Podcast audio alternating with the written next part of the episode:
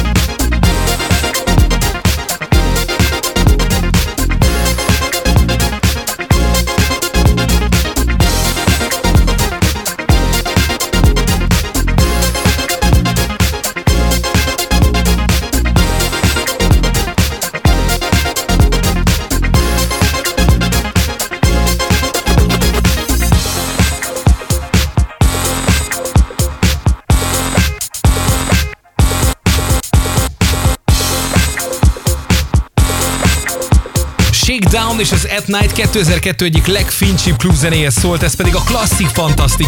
Egy óra klubzene, a legütősebbek és a legemlékezetesebbek. Most Németország felé vesszük az irányt, bár itt azért rendesen pörgünk az Európa térképen. Német, francia és popdance stílusban játszó együttes a most következő French Affair 1999-ben alakultak meg. Elsősorban a német nyelvet beszélő országokban voltak népszerűek 2000 és 2003 között.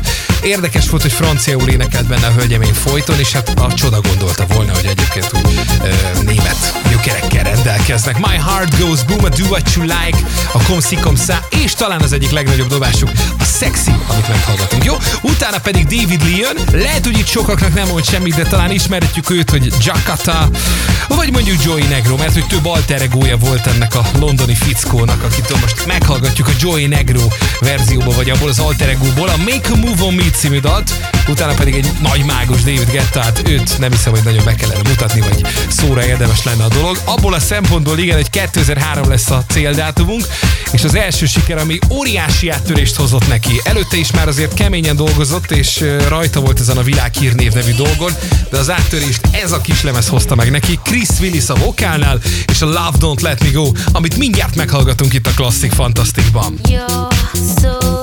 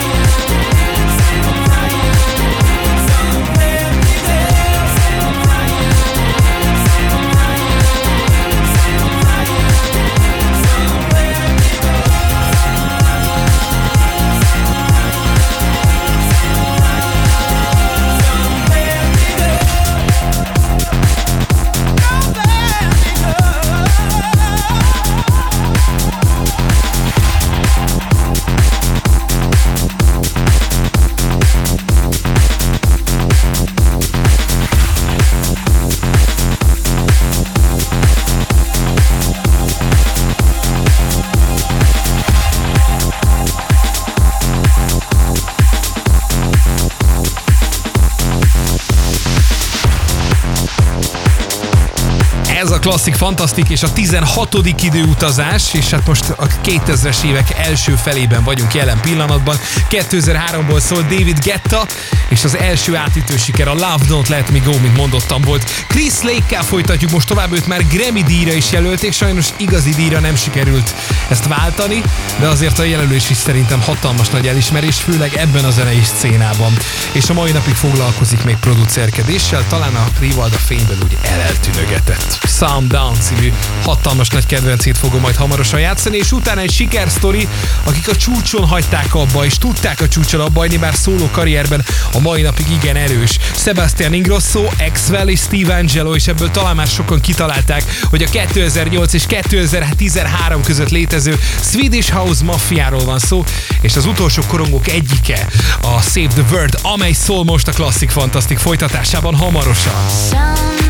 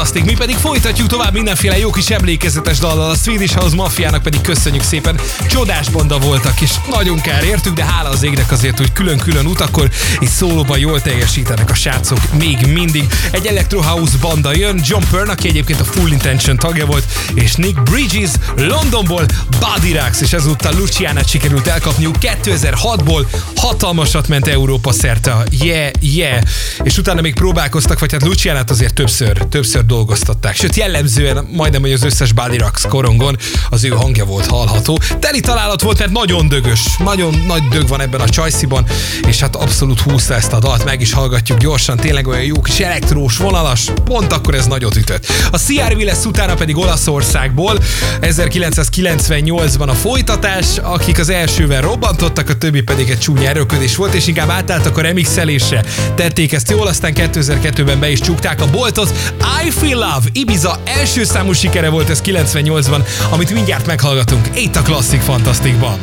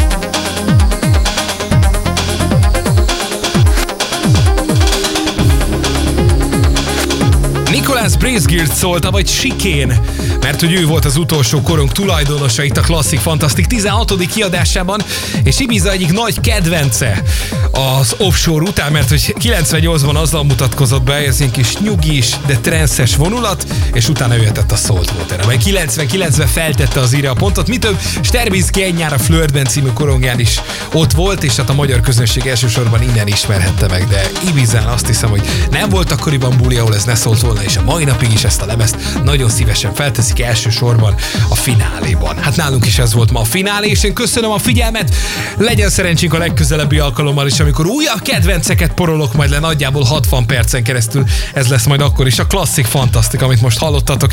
Én a Molnár B voltam, sziasztok!